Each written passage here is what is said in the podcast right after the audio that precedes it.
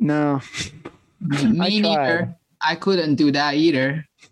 Just I, I I go shopping, I just choose the color and I put in my refrigerator. But the time I want to cook, I just open up. Okay, I got this, I got that. So put together, that's it. no recipe, no nothing. But I know I'm eating right. And uh, what do you have some cooking tips for people to uh, get started with cooking to live a healthier life? Well, really, I think we need to have a great relationship first.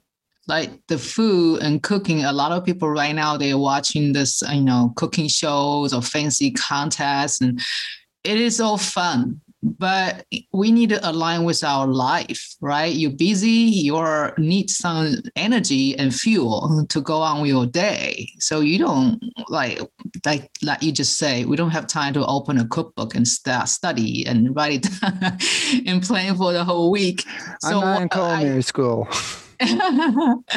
but even for that, they got pressure. They have to graduate, become a cook. And if, if they realize working in a restaurant, I, I own a restaurant. I, I'm running a food truck too. If you really think you love to cook, wait until you become professional.